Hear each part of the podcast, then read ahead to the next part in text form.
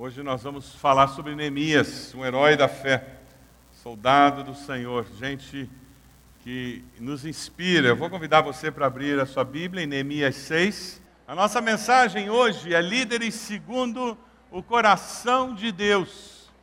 Pessoas que promovem a justiça na sociedade onde eles vivem. Pessoas que têm uma postura de vida que promove justiça. Por isso são líderes segundo o coração de Deus. Essas injustiças que existem, elas pedem uma resposta do povo de Deus para que alguma mudança venha acontecer. Aí talvez você diga, ah, pastor, então hoje eu não vou nem prestar atenção na mensagem, não tem nada a ver comigo, eu não sou líder. Eu não lidero nada e nem gosto de liderar. Eu queria dizer para você que todo mundo, em algum momento, em alguma circunstância, lidera alguma coisa e alguém. Eu vou repetir. Todo mundo, em algum momento, em alguma circunstância, lidera alguma coisa ou alguém. É impossível você não exercer influência sobre alguém ou sobre alguma circunstância. Só se você fosse uma planta, e mesmo assim você ia ajudar com o CO2. Mas o que acontece é que muitas vezes nós não nos vemos como pessoas que têm essa possibilidade de influenciar. E esse é o grande problema. Por causa disso, nós não percebemos como Deus pode usar a nossa vida para impactar a sociedade onde nós estamos. Talvez você diga: Ah, eu sou uma dona de casa, eu não lidero ninguém, nunca liderei nada. Você lidera. Eu garanto que aqueles filhos você lidera, quer você queira ou não. Agora preste atenção, porque você pode ser crente em Jesus e estar liderando os seus filhos como um pagão lideraria. Você pode estar liderando os seus filhos sem seguir os princípios da palavra de Deus. Então, se você é dona de casa, é uma mãe, e você nunca liderou ninguém, eu quero dizer para você que você precisa liderar seus filhos. Você precisa liderar aquela faxineira que vem segundo o coração de Deus. Esse é o desafio de Deus. Todos nós, em algum momento, em alguma situação, lideramos. Quando nós somos membros da igreja e quando nós nos posicionamos com relação a alguns valores, nós estamos influenciando o destino daquele ministério ou daquela pessoa que está ao nosso lado, e com isso nós estamos liderando também. É um princípio que liderança, ele a liderança produz influência no meio onde nós estamos e nas pessoas com quem nós nos relacionamos nós somos cidadãos da nossa sociedade. E quando nós nos posicionamos, nós influenciamos. Quando nós nos posicionamos lá naquele mercado, quando alguém está maltratando o outro, nós estamos influenciando a nossa sociedade, estamos liderando pessoas naquele momento através da nossa posição. Como cristãos, nós estamos o tempo todo sendo desafiados a influenciar a nossa sociedade para uma vida mais justa, mais correta. É por isso que Jesus diz que nós somos sal da terra e luz do mundo. Nós vamos estudar a vida de um líder que influenciou a sua geração, um líder carismático, um líder que liderou muita gente, um líder que reconstruiu os muros de Jerusalém. A combinação de coragem pessoal e de responsabilidade social revelou o que tinha de melhor nesse líder que é Neemias. Se você nunca leu o livro de Neemias, eu recomendaria que você o lesse durante essa semana. Ele estava no exílio, ele era copeiro do rei, e ele ouve falar da desgraça de Jerusalém, da miséria em que o povo vivia, os muros derrubados, e o coração dele chora diante de Deus, clamando pela misericórdia de Deus. E quando ele chega diante do rei, com aquele semblante abatido, o rei pergunta o que aconteceu. E ele pede a Deus que Deus use as suas palavras para tocar o coração do rei, e Deus responde a oração dele. E o rei manda que ele retorne, manda que ele reconstrua os muros. Um rei que não, não era judeu, mas ele, tocado por Deus, ele é usado por Deus, aquele rei pagão, para reconstruir os muros da cidade. É esse Neemias que está nessa história, e nós vemos a parte final da reconstrução dos muros, quando ele está quase terminando a obra. Dê uma olhadinha no texto, Neemias 6, de 1 a 17. A palavra nos diz quando Sambalate, Tobias, Gesem, o árabe e o restante de nossos inimigos souberam que eu havia reconstruído o muro e que não havia ficado nenhuma brecha, embora até então eu ainda não tivesse colocado as portas nos seus lugares. Sambalate e Gesem mandaram-me a seguinte mensagem: Venha, vamos nos encontrar num dos povoados, na planície de Ono. Eles, contudo, estavam tramando fazer-me mal por isso enviei-lhes mensageiros com essa mensagem: Estou executando um grande projeto e não posso descer. Sublinhe esse texto na sua Bíblia. Porque parar a obra para ir encontrar-me com vocês? Eles me mandaram quatro vezes a mesma mensagem e todas as vezes lhes dei a mesma resposta. Então, quinta vez, Sambalate mandou-me um dos seus homens de confiança com a mesma mensagem. Ele tinha na mão uma carta aberta em que estava escrito: Dizem entre as nações, e Gesem diz que é verdade, que você e os judeus estão tramando uma revolta e que por isso estão reconstruindo o muro. Além disso, conforme dizem, você está na iminência de se tornar o rei deles. E até nomeou profetas para fazer em Jerusalém a seguinte proclamação a seu respeito: há um rei em Judá.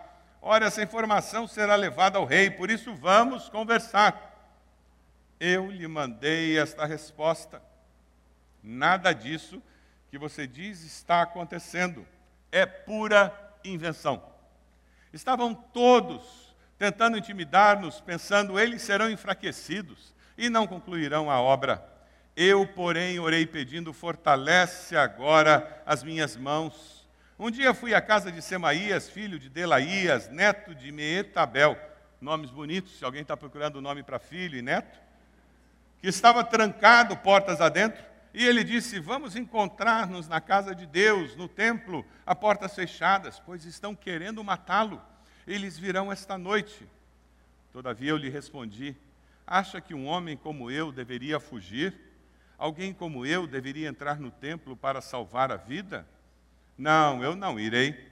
Percebi que Deus não o tinha enviado e que ele tinha profetizado contra mim porque Tobias e Sambalate o tinham contratado. Ele tinha sido pago para me intimidar, a fim de que eu cometesse um pecado agindo daquela maneira. E então eles poderiam difamar-me e desacreditar-me. Lembra-te do que fizeram Tobias e Sambalate, meu Deus. Lembra-te também da profetisa Noadi e do restante dos profetas que estão tentando me intimidar. E o muro foi ficou pronto no 25º dia de Elu, em 52 dias. Quando todos os nossos inimigos souberam disso, todas as nações vizinhas ficaram atemorizadas e com orgulho ferido, pois perceberam que essa obra havia sido executada com a ajuda do nosso Deus. Eu queria que nós tirássemos desse texto alguns princípios que podem nos abençoar e nos transformar em líderes de influência, pessoas que influenciam a sociedade onde estão vivendo, onde foram colocados por Deus. Eu queria destacar inicialmente os versículos 1 e 4. Dê uma olhadinha aí. Nós encontramos uma situação em que aqueles que vivem nesta vida segundo o coração de Deus, líderes, pessoas que influenciam os outros, e fazem isso segundo o coração de Deus, são pessoas que vivem com senso de missão. Não são pessoas que são líderes carismáticos e que chamam a atenção de todos. Nós vamos ter transformação em nossa sociedade quando nós, que somos discípulos de Cristo, vivermos com senso de missão. E foi esse senso de missão que protegeu Neemias.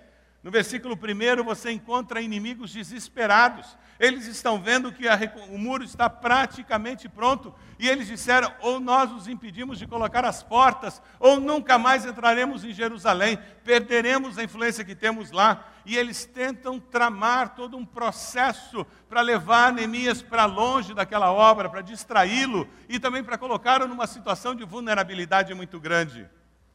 E no versículo 3 nós encontramos alguém que vivia com senso de missão. E que na primeira distração que surge, na segunda, na terceira, na quarta vez, ele dá a mesma resposta. Eu estou executando um grande projeto e não posso descer. Essa afirmação tem inspirado cristãos pelos séculos. Eu estou envolvido num grande projeto Você vive assim? Com esse tipo de convicção? Quando você sai na segunda-feira para trabalhar, você pensa que está envolvido num projeto? Ou é só para pagar as contas? Quando você vai para a sua escola, para a faculdade, é só para estudar porque seus pais obrigam ou é porque existe um projeto de vida dado por Deus a você? Quando você atende clientes, pacientes, quando você atende fornecedores, existe um senso de missão que leva você a se relacionar com essas pessoas de uma forma distinta. Leva você a perceber quando existe alguma artimanha tentando desviá-lo do propósito maior de Deus para a sua vida. O problema de Neemias não era mania de grandeza, não. O que guiava Neemias era uma visão de relevância histórica no reino de Deus. Você tem vivido com essa visão de relevância histórica? Romanos 12, 2 diz que a vontade de Deus é boa, perfeita e agradável. Você acha que nasceu por acaso? Que você é um acidente biológico? Simplesmente porque seu pai e sua mãe um dia resolveram ter uma relação sexual, surgiu você? A Bíblia diz que lá no ventre da sua mãe, Deus já estava ali interferindo no processo de formação. Existe um plano de Deus que sustenta a sua existência. Mas é curioso, nós muitas vezes trabalhamos na nossa mente com dois códigos de ética. Nós teremos muita dificuldade de aceitar um missionário ou um pastor que não tivesse um senso de missão, que não tivesse convicção de que está no ministério porque Deus chamou. Mas parece que membro de igreja pode trabalhar no emprego sem saber por quê. Eu nem gosto disso, é só pagar as contas. E nós nos acomodamos achando que membro de igreja tem uma ética de segunda classe. Ele não precisa buscar esse senso de missão. A Bíblia que eu leio não faz essa distinção. A Bíblia que eu leio, ela nos dá o mesmo desafio. Porque ela quer que lá no mercado de trabalho, lá nos bancos escolares, ela quer que lá na vizinhança com as donas de casa, ela quer que seja onde for na sociedade, aqueles que conhecem a Deus vivam com senso de missão. E quando eu faço um negócio, quando eu vendo, quando eu compro, quando eu escrevo uma petição como advogado, uma receita como médico, eu estou fazendo isso para a glória de Deus. Eu estou fazendo isso para o meu Deus. Isto é viver com senso de missão. Isso fará com que você vá além do que a maioria das pessoas vão. Porque a maioria das pessoas simplesmente cumprem obrigações, ou continuam a fazer as coisas para ganhar mais dinheiro, continuam a fazer as coisas para conseguir ter influência política. Quem vive com senso de missão sabe que tem uma relevância histórica no reino de Deus que está sendo construído na face da terra. Quando nós temos esse senso de missão, sabe o que acontece? A gente para de prestar atenção em picuinha brigar por besteira, encrencar pelo que não interessa, porque eu estou concentrado em algo maior na minha vida. A falta de um senso de missão nos transforma em pessoas mesquinhas, pequenas na mente, limitadas na visão de vida. O senso de missão nos faz enxergar a vida com os olhos do eterno, nos faz enxergar as possibilidades com o potencial do Deus que não conhece impossíveis estou executando um grande projeto. Você pode dizer isso com relação ao seu trabalho? Se você não tem esse tipo de visão e convicção com relação ao que você faz, de segunda a sexta, por favor, meu irmão, comece a orar a partir desse culto, dizendo: Deus, ou o Senhor me dá um senso de missão, me muda de emprego. Mas eu não quero viver com menos do que isso. E viver com senso de missão não é ser chamado para missões e nem virar pastor, não, nem pastora, por favor. Viver com senso de missão é aproveitar cada oportunidade para promover glória de Deus dentro da sociedade, nos cantos aonde nenhum missionário nem pastor vai conseguir chegar. Mas não precisa. Sabe por quê? Deus já colocou você lá. Por isso que eles não precisam chegar. Você está lá para promover justiça, as qualidades de caráter do servo de Deus começam a ser manifestas diante daqueles que estão ao redor dele, quando ele vive com senso de missão. Neemias, porque ele tinha isso muito claro na mente dele, ele não teve dificuldades para fazer avaliação de prioridades. É prioridade eu ir lá conversar com eles ou eu continuar a obra? É óbvio que é continuar a obra. O que é mais importante? É óbvio que é ficar aqui próximo dos que estão trabalhando. Nós estamos quase lá. E não é verdade que muitas vezes nós agimos de forma inconsequente e nos matamos e nos esforçamos e trabalhamos e quando estamos chegando quase lá, nós relaxamos. Quase no produto final e nós relaxamos. Mas quem tem senso de missão não desiste fácil, porque eu sei onde estou indo. Não é por acaso que eu estou nesse emprego, não é por acaso que eu casei com quem eu casei, não é por acaso que eu tenho os pais que eu tenho. Não é por acaso que Deus me deu esses filhos, não é por acaso que eu tenho esses vizinhos. Deus tem um propósito. Qual é o propósito? Essa é a pergunta que tem que ser feita. O que é importante? O que é prioridade? O que é essencial na vida? Essas são as perguntas que são respondidas existencialmente com muita facilidade por aqueles que sabem porque estão vivos aqui.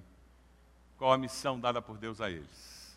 Neemias tinha com muita clareza, porque ele estava vivo, porque ele tinha saído do cativeiro, porque ele estava em Jerusalém.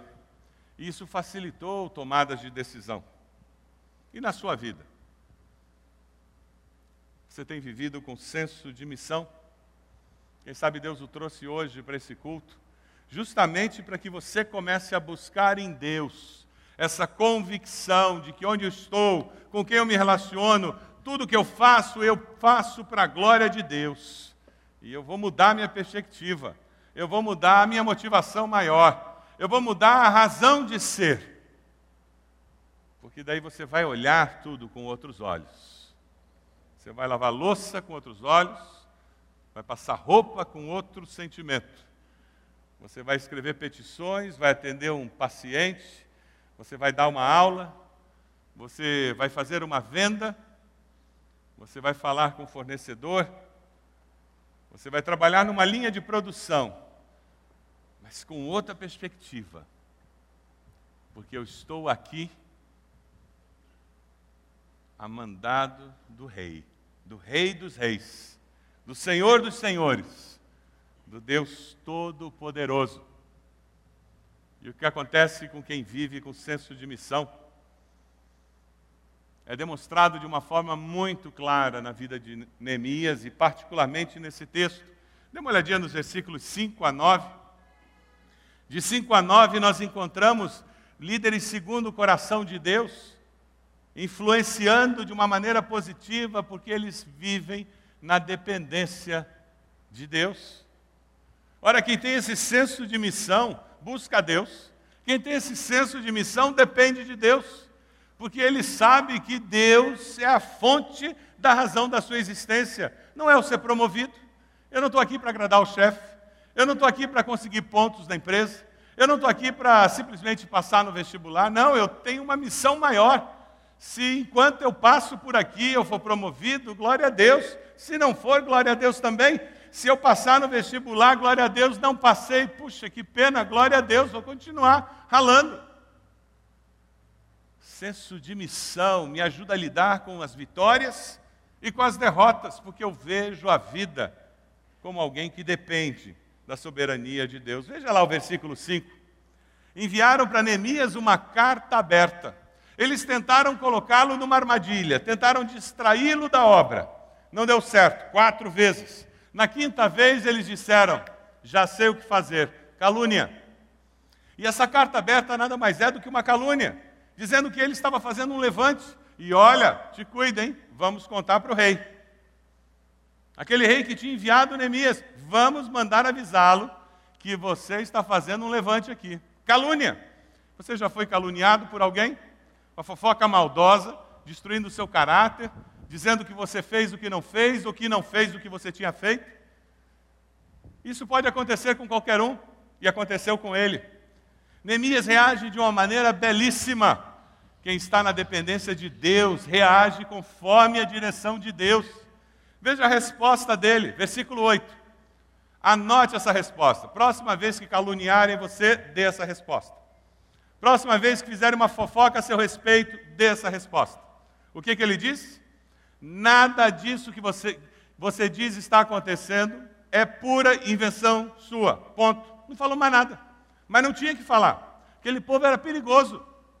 Se ele começasse a explicar que ele não fez nada daquilo e tal, ele estava dando munição para eles torcerem as palavras e fazer mais fofoca.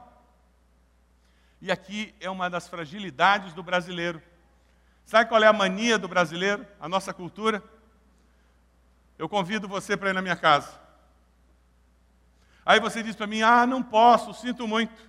Sabe o que, que é? É porque eu vou, em vez de ir na sua casa, eu vou na casa do fulano, porque o fulano é muito amigo nosso e tal. Lá, lá, lá, lá, lá. A hora que você começou a explicar o porquê você não vai na minha casa, você me deu o direito de fazer juízo de valor sobre a tua explicação sobre a sua decisão. Aí eu vou começar a ficar sentindo, dizendo: É, eu sempre achei que ele gostava mais do fulano que de mim. Está vendo? Preferiu ir na casa dele do que na minha. Mas por que, que eu fiz esse juízo de valor? Porque você me deu chance. Brasileiro tem mania de dar explicação. Acontece isso com você? A gente fala demais. Essa foi uma das coisas boas que eu aprendi nos Estados Unidos. O anglo-saxão é o outro extremo. Eu estou querendo que você vá lá na minha casa. Ah, sinto muito, não posso. Acabou. Você fez uma pergunta, fez um convite, e eu disse que não posso. Mas aí o brasileiro cutuca, né? Ah, por que, que você não pode? Por que, que você não pode, hein? Fala para mim. Se você ceder, você dá espaço para a pessoa fazer juízo de valor, e é daí que surge fofoca. Porque a pessoa não vai pensar 100% exatamente igual à maneira como você pensa, porque ela é uma pessoa diferente. Quando existe calúnia ou fofoca, não saia tentando explicar para todo mundo que a calúnia está errada. Por favor, não faça isso. Porque quando você faz isso, você dá chance para a pessoa contar mais fofoca. E as pessoas entenderem ainda tudo trocado. Uma dica: quando surgir uma calúnia, uma mentira a seu respeito, uma fofoca, Pare e pense: quem são as pessoas importantes para mim e que eu quero que não tenham dúvidas de que isso é mentira? Normalmente é uma mão cheia de pessoas só. Não passa muito. Normalmente não passa de cinco. Ótimo. Procure essas pessoas e diga para elas: é mentira por causa disso, disso. Para essas pessoas você pode explicar. Porque elas não vão sair fazendo fofoca.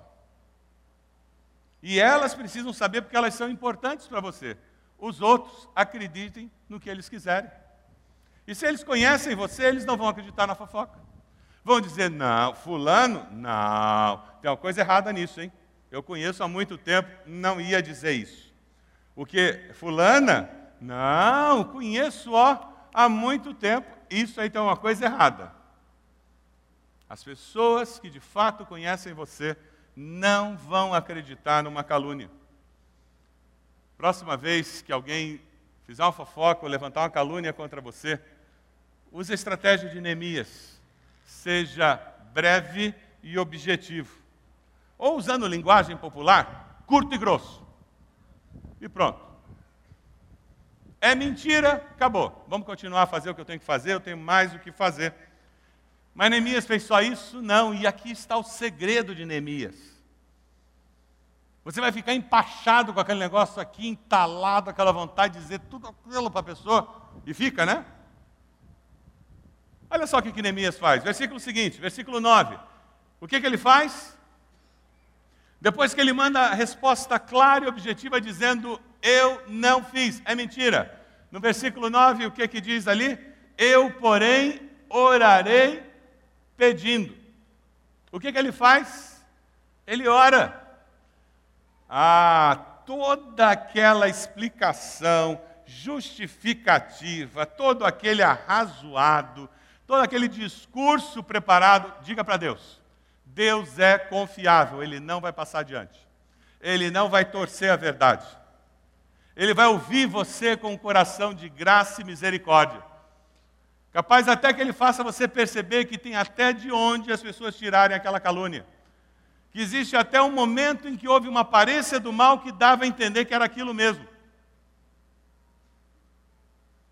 Ou pode ser que simplesmente Deus vai confortar o teu coração dizendo: Meu filho, fique firme, deixe comigo, porque quem luta as lutas dos meus filhos sou eu. Fique firme. O que acontece com Neemias é que ele busca a Deus e ele ora ao Senhor. E é interessante porque isso é característica de Neemias. Lá no começo, quando ele começa a orar para Deus, ele fala sobre tudo que Deus tinha feito no passado. Isso fazia com que ele dissesse: Jerusalém está destruída, mas o Senhor trouxe lá do mar, fez atravessar o Mar Vermelho, o Senhor cuidou no deserto, toda aquela rebelião do povo, o Senhor disciplinou, o Senhor restaurou, depois o Senhor fez atravessar. E quando você está enfrentando um momento de calúnia, de provação, meu irmão, dobre os joelhos, fale tudo para Deus, mas não fique focado só no problema. Faça como Neemias, ore por tudo mais que Deus já fez, todos os momentos em que Deus já manifestou a graça e misericórdia dele. Sabe por quê?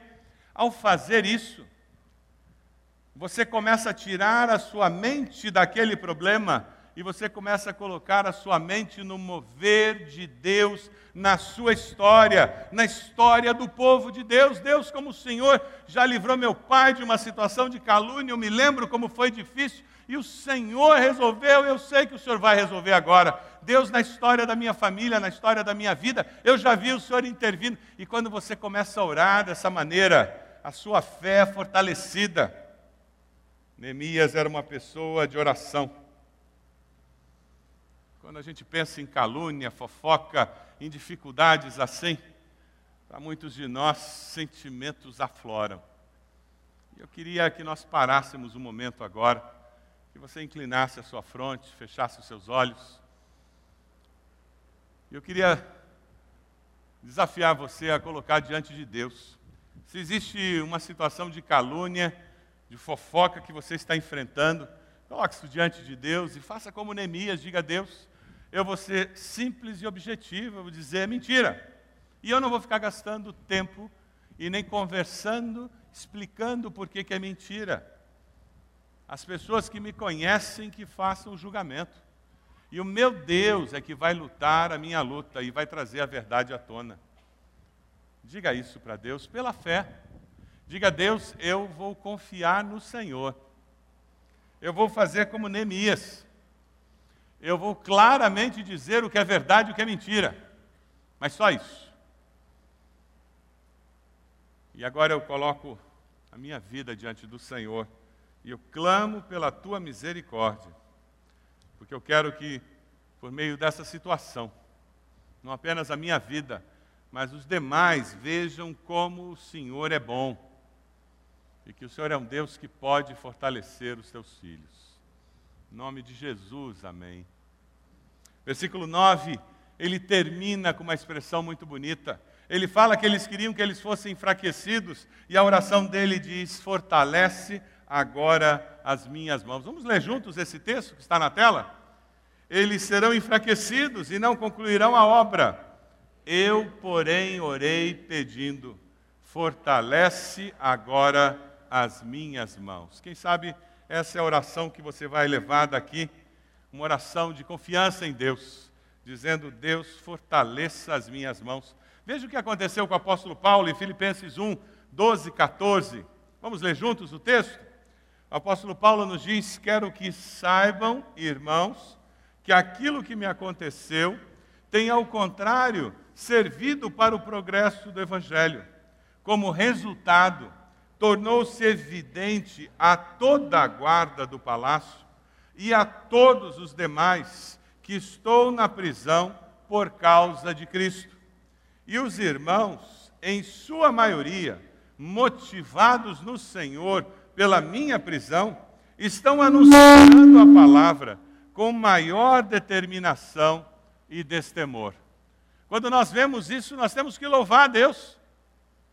Confie em Deus E Deus vai usar essa situação. E pessoas vão olhar e dizer: você não vai fazer nada. E você vai dizer: eu já fiz o que tinha que fazer. Eu disse que é mentira. E eu já disse para o meu Deus que é mentira e Ele sabe. O meu Deus está cuidando disso. E quando nós confiamos em Deus e esperamos em Deus, nós somos surpreendidos pelo mover sobrenatural de Deus. Mas para isso você tem que saber exatamente por que, que você está aqui nesse mundo. Senão você não aguenta a pressão. Senão você cede. Mas as nossas dificuldades não estão apenas fora dos nossos arraiais. Nós temos dificuldades dentro de casa. Nos versículos 10 a 16, você vai encontrar Neemias lutando com uma situação de alguém de dentro, que é subornado e tenta levá-lo a pecar contra Deus. Líderes segundo o coração de Deus, eles vivem com um senso de missão que os levam a depender de Deus e por isso eles vivem uma vida justa, apesar das tentações que surgem. Nós encontramos aqui uma pessoa que se diz amigo, que se diz companheiro, e ele tenta fazer com que Neemias fuja, se esconda no templo. Ele diz: Por que, que eu vou me esconder lá? Por que, que eu vou fazer isso? Estava estranha aquela proposta. Ele sabia que não deveria sair dali, o povo não podia ficar sem liderança, ele sabia que não ia pegar bem aquilo, e ele começa a ponderar, dizendo: Mas você, você que é de casa, me dizendo isso, que coisa estranha. E no versículo 12, quando eu e você vivemos com esse senso de missão e de dependência de Deus, existe discernimento espiritual que vem do Senhor. Veja o que está escrito no versículo 12. Isso é discernimento que vem dos altos céus. Percebi que Deus não o tinha enviado. Vai ser aquela pessoa que vai trazer uma proposta maravilhosa, fantástica, e alguma coisa dentro de você vai dizer: cuidado. Percepção espiritual. Quem vive com senso de missão está conectado com Deus está trabalhando, está servindo, fazendo tarefas rotineiras na dependência de Deus e por isso está ligado com Deus e por isso ouve o Espírito de Deus. No versículo 13 ele diz: Ele está fazendo isso a fim de que eu cometesse um pecado. Deus não enviaria ninguém para fazer Neemias pecar. Você concorda com isso? Deus não enviará ninguém na sua vida para fazê-lo pecar. Deus não vai querer que você faça nada na vida que seja pecado.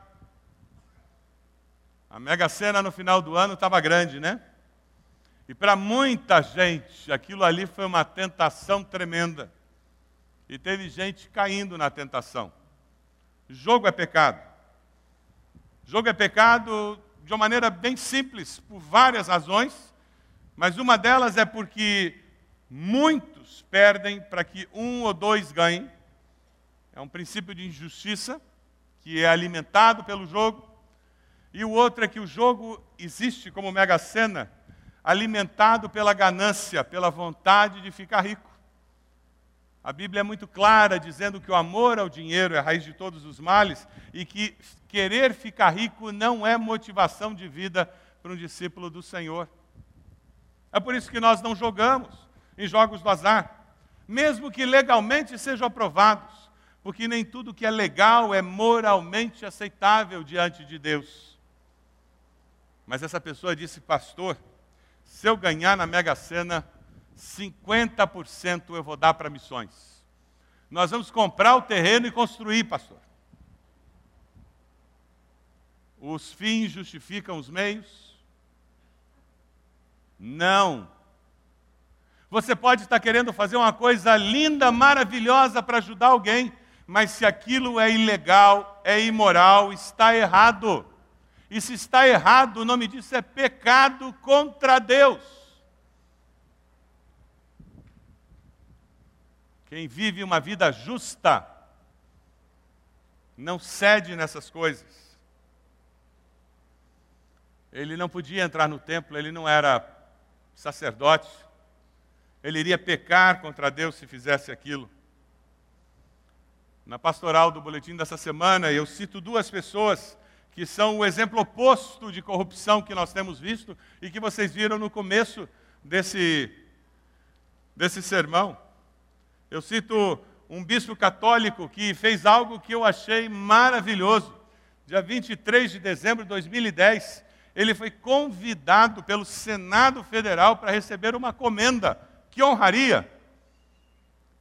E ele, ao invés de ficar em casa simplesmente por não concordar, não, ele aceitou o convite. Ele vai ao Senado Federal, naquele dia em que estão fazendo piquetes do lado de fora da Câmara, por causa do aumento da Câmara Federal, por causa do aumento do, dos deputados. Ele está lá no Senado. E é interessante porque isso não saiu na mídia. Porque a nossa mídia não tem interesse de falar de justiça, de coisa correta. E esse bispo católico, no Senado Federal, ele sobe à tribuna e ele faz o seguinte discurso: A comenda hoje outorgada não representa a pessoa do cearense maior, que foi Dom Helder Câmara. Desfigura, porém, de seguro sem ressentimentos e agindo por amor e com respeito a todos os senhores e senhoras pelos quais oro todos os dias, só me resta uma atitude: recusá-la. Ele podia ter ficado em casa e simplesmente ignorado o convite. Ele podia ter enviado uma carta dizendo tudo isso na carta. Mas não, ele foi até lá. Ele subiu à tribuna. Vocês podem imaginar o constrangimento naquela casa. Voz profética na sociedade. Nós precisamos de mais discípulos do Senhor que tenham coragem para ser voz profética, como ele fez, com elegância, sem descer do salto alto, como nós dizemos com classe, mas sendo veemente, claro. Receber uma comenda dessa casa, para mim, não é honraria, é desfeita. Algum tempo atrás, visitando uma igreja batista em nosso estado, eu soube de um irmão que começou a ter problemas de surdez na terceira idade e descobriu que iam levar sete meses o aparelho de surdez ser liberado para ele. Esse era o tempo de demora da fila do seu plano de saúde. E quando ele estava fazendo o pedido para entrar na fila de sete meses, um dos funcionários que o conhecia muito bem antes da aposentadoria disse: Essa fila é para o pessoal, né, doutor? O senhor, tendo a posição que o senhor teve aqui dentro, é uma questão de uma semana, no máximo duas, o senhor está com o aparelho. É só o senhor falar com fulano. Aquele irmão nosso que adora numa igreja batista do nosso estado, como nós, ele olhou para aquele funcionário e disse: Não, eu não posso fazer isso. Porque se eu receber o aparelho de surdez em uma semana, 15 dias, significa que alguém que está há sete meses esperando terá que esperar ainda mais para receber o seu. Eu não posso me aproveitar da influência e da posição que eu já tive nesta, nesta empresa para receber esse tipo de regalia. Alguém que estava do lado desse irmão, eu soube da história, fui conversar com ele pessoalmente para ouvir bem a história. Alguém que estava do lado disse: Pastor, pergunta para ele qual foi o comentário que a pessoa fez para ele. Era alguém que tinha trabalhado com ele quando ele era funcionário ainda da empresa. E ele disse: Essa pessoa, depois que eu falei isso, ele olhou para mim, muito sério, e disse: Durante todos os anos que eu trabalhei com o senhor, eu sempre o admirei muito pela sua lisura, sua honestidade integridade.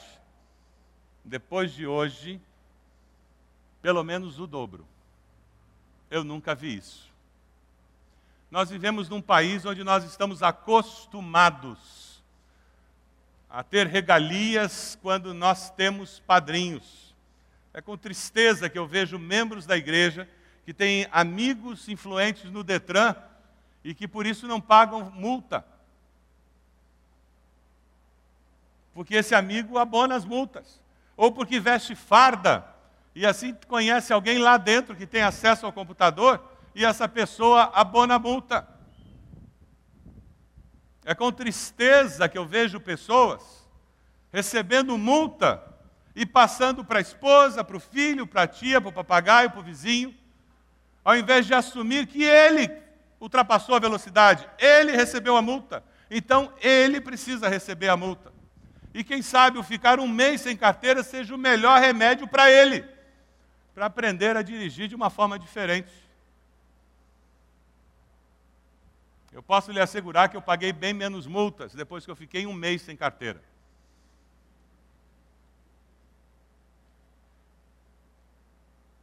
Nós vivemos num país onde o apadrinhamento e os favores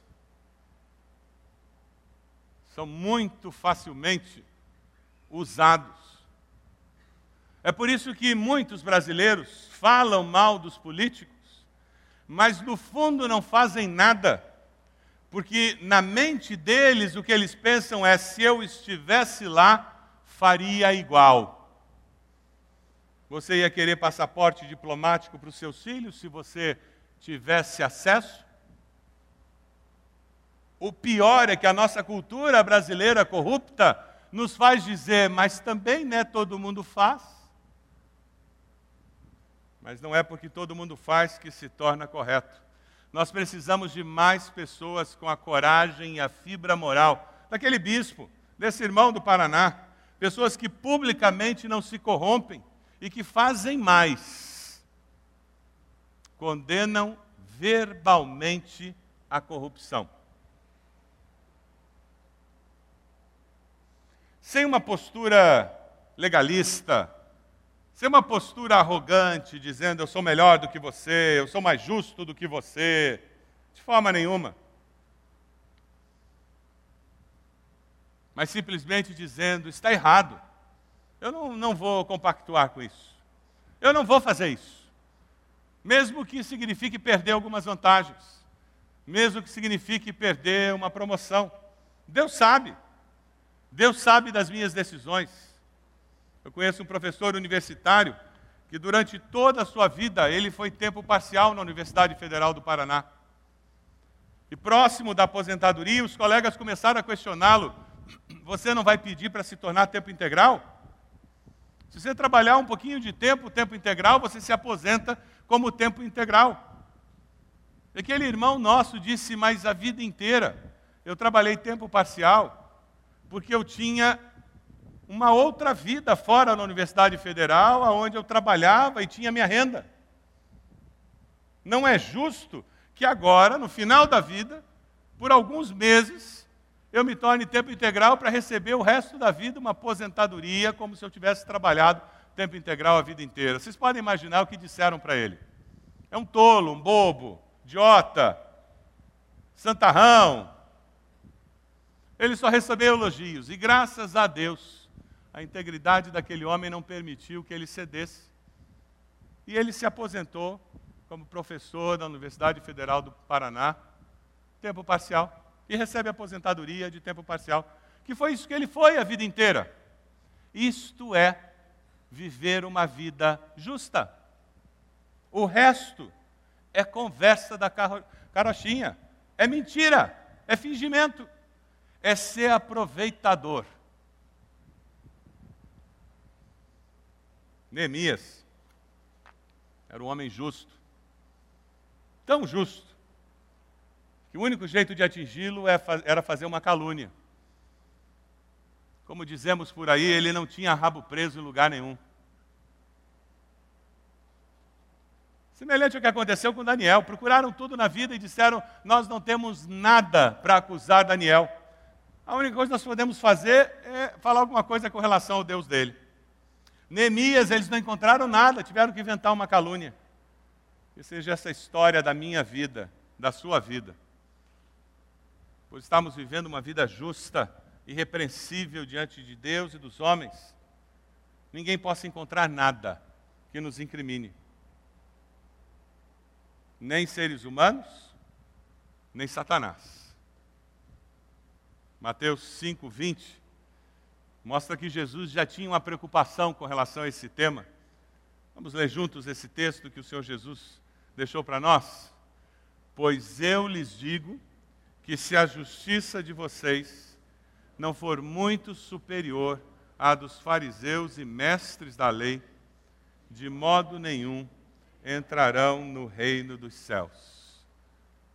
Uma vida justa é a única maneira de nós sabermos se de fato nós nascemos de novo. E não se preocupe de perder benefícios, vantagens, porque você está vivendo uma vida justa. Sabe por quê? Deus sempre dá a vitória. Amém? Pode demorar um pouco, pode ser rápido, mas Deus sempre dá vitória. No 15 e 16 você encontra isso. O muro ficou pronto 52 dias, tempo recorde. Ninguém esperava que o muro ficasse pronto, muito menos em 52 dias, nem dois meses. O que é isso? Como que ele conseguiu? Eles ficaram tão admirados que eles percebem que essa obra havia sido executada com a ajuda do nosso Deus. Que as pessoas, ao olharem a sua vida profissional, por você vivê-la com justiça, integridade, elas se admirem da coisa dar certa. E elas digam: Eu não acredito. Como é que você consegue trabalhar desse jeito? E você possa dizer: Oh meu Deus, eu devo tudo a Ele. Isso é obra de Deus. Que eu e você possamos viver uma vida com uma missão tão clara na nossa mente, que nos ajude a perseverar e a buscar ao Senhor. E nessa dependência de Deus, por entender que sozinhos nós não vamos conseguir, nós possamos viver dependendo de Deus, uma vida justa. Não porque a gente seja bonzinho, tenha valores éticos maravilhosos, mas a gente vive uma vida justa, sem corromper e sem ser corrompido. Uma vida justa sem trair e sem deixar que os outros abusem de nós. Uma vida justa, porque Deus é o nosso Deus. Você pode abaixar sua cabeça, por favor? A pergunta é qual a sua resposta a esse desafio que Deus coloca diante de você. Quem sabe você precisa dizer, Deus, eu preciso de um senso de missão mais claro, do porquê eu trabalho onde trabalho, porque eu tenho essa profissão, porque eu levanto de manhã, porque eu invisto trabalhando desse jeito. Eu preciso de um senso de missão, Deus, uma convicção do teu espírito, do, porque eu estou envolvido nesse ministério, naquele ministério, na nossa igreja. Eu preciso, Deus, preciso. O Senhor fale comigo. Preciso que o Senhor coloque isso no meu coração.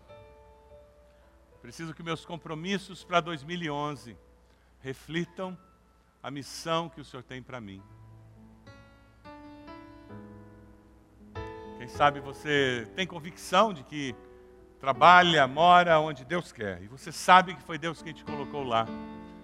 E agora você quer pedir a Deus: Deus, eu quero fazer o que eu faço para a glória do Senhor. Amanhã eu quero chegar naquele trabalho, quando começarem as aulas, eu quero chegar naquela faculdade, eu quero chegar naquela escola. Deus, eu quero amanhã fazer o almoço, o café da manhã, entendendo que eu estou servindo ao Senhor, eu estou cumprindo um propósito maior do Senhor para a minha vida.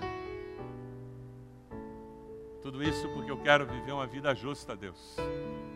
Eu quero impactar essa sociedade dizer que a esperança sim, porque é possível viver uma vida justa debaixo do poder e da graça do Senhor. O desafio dessa noite para você, se você está dizendo, Deus, eu quero isso. Deus, eu quero viver assim, eu quero que a vida de Neemias me desafie, me inspire do restante desse ano se essa é a sua resposta, eu quero, eu vou desafiar você a se colocar de joelhos onde você está. Ao fazer isso, você vai estar dizendo para você mesmo, dizendo para Deus, para os principados e potestades: Eu quero, Deus. Eu quero viver com senso de justiça. Eu quero ter certeza da missão e usar cada dia da minha vida para a glória do Senhor. Eu quero que o Senhor me dê essa convicção, Deus. E que ao sair de manhã para fazer o que eu faço, eu diga: não era bem isso que eu queria, Deus, mas se eu estou fazendo isso, eu vou fazer para o Senhor. Eu vou fazer o meu melhor para o Senhor. Eu não vou fazer para homens. E eu vou fazer na dependência do Senhor. Coloque-se de joelhos. Una-se àqueles que já estão de joelhos e diga: Deus, eu quero. Move meu coração, Senhor quero aproveitar a vida que o Senhor me dá. E durante esse, esse ano de 2011, eu quero viver cada dia na dependência. Você que está na internet também pode fazer isso. Se ajoelhar agora. E ao ajoelhar-se, você pode dizer: Deus, eu preciso do Senhor. Eu preciso da manifestação do Senhor na minha vida. E você vai perceber Deus agindo na sua vida também. Mas alguém precisa colocar-se de joelhos gesto dizendo: Deus, eu tomo essa decisão confio no Senhor para viver uma vida justa.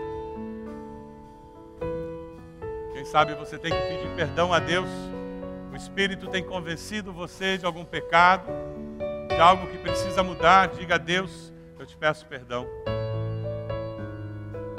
Talvez você possa dizer: Deus, eu assumo um compromisso de mudar. Eu vou falar com essa pessoa, vou falar com aquela, mas eu vou mudar. Talvez você tenha que procurar o seu companheiro de fé da célula, seu líder de célula e dizer: meu irmão, eu tomei uma decisão e eu preciso que alguém me acompanhe, me ajude a ter vitória. E aquele irmão vai orar com você. Deus amado, nós somos teu povo, Senhor, e nos colocamos de joelhos clamando pelas tuas misericórdias. Nós queremos consagrar nossas vidas ao Senhor. Queremos reconhecer o quanto precisamos do Senhor, da tua graça, da tua misericórdia, da tua bondade, Senhor, e nós nos colocamos no teu altar nesse momento. E pedimos, Deus, tem misericórdia de nós.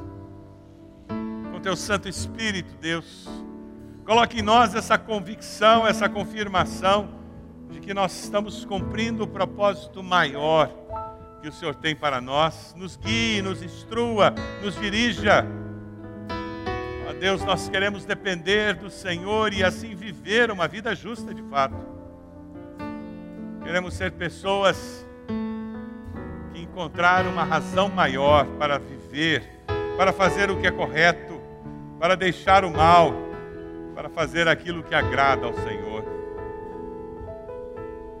Ó Deus, nós clamamos em nome de Jesus. Capacita cada um dos teus servos que está de joelho aqui aqueles que estão lá na internet de joelhos, Senhor.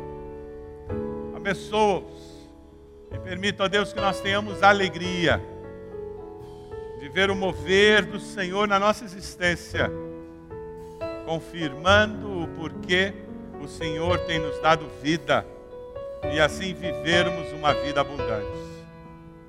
Nós oramos assim no nome de Jesus. Amém, Senhor. Amém.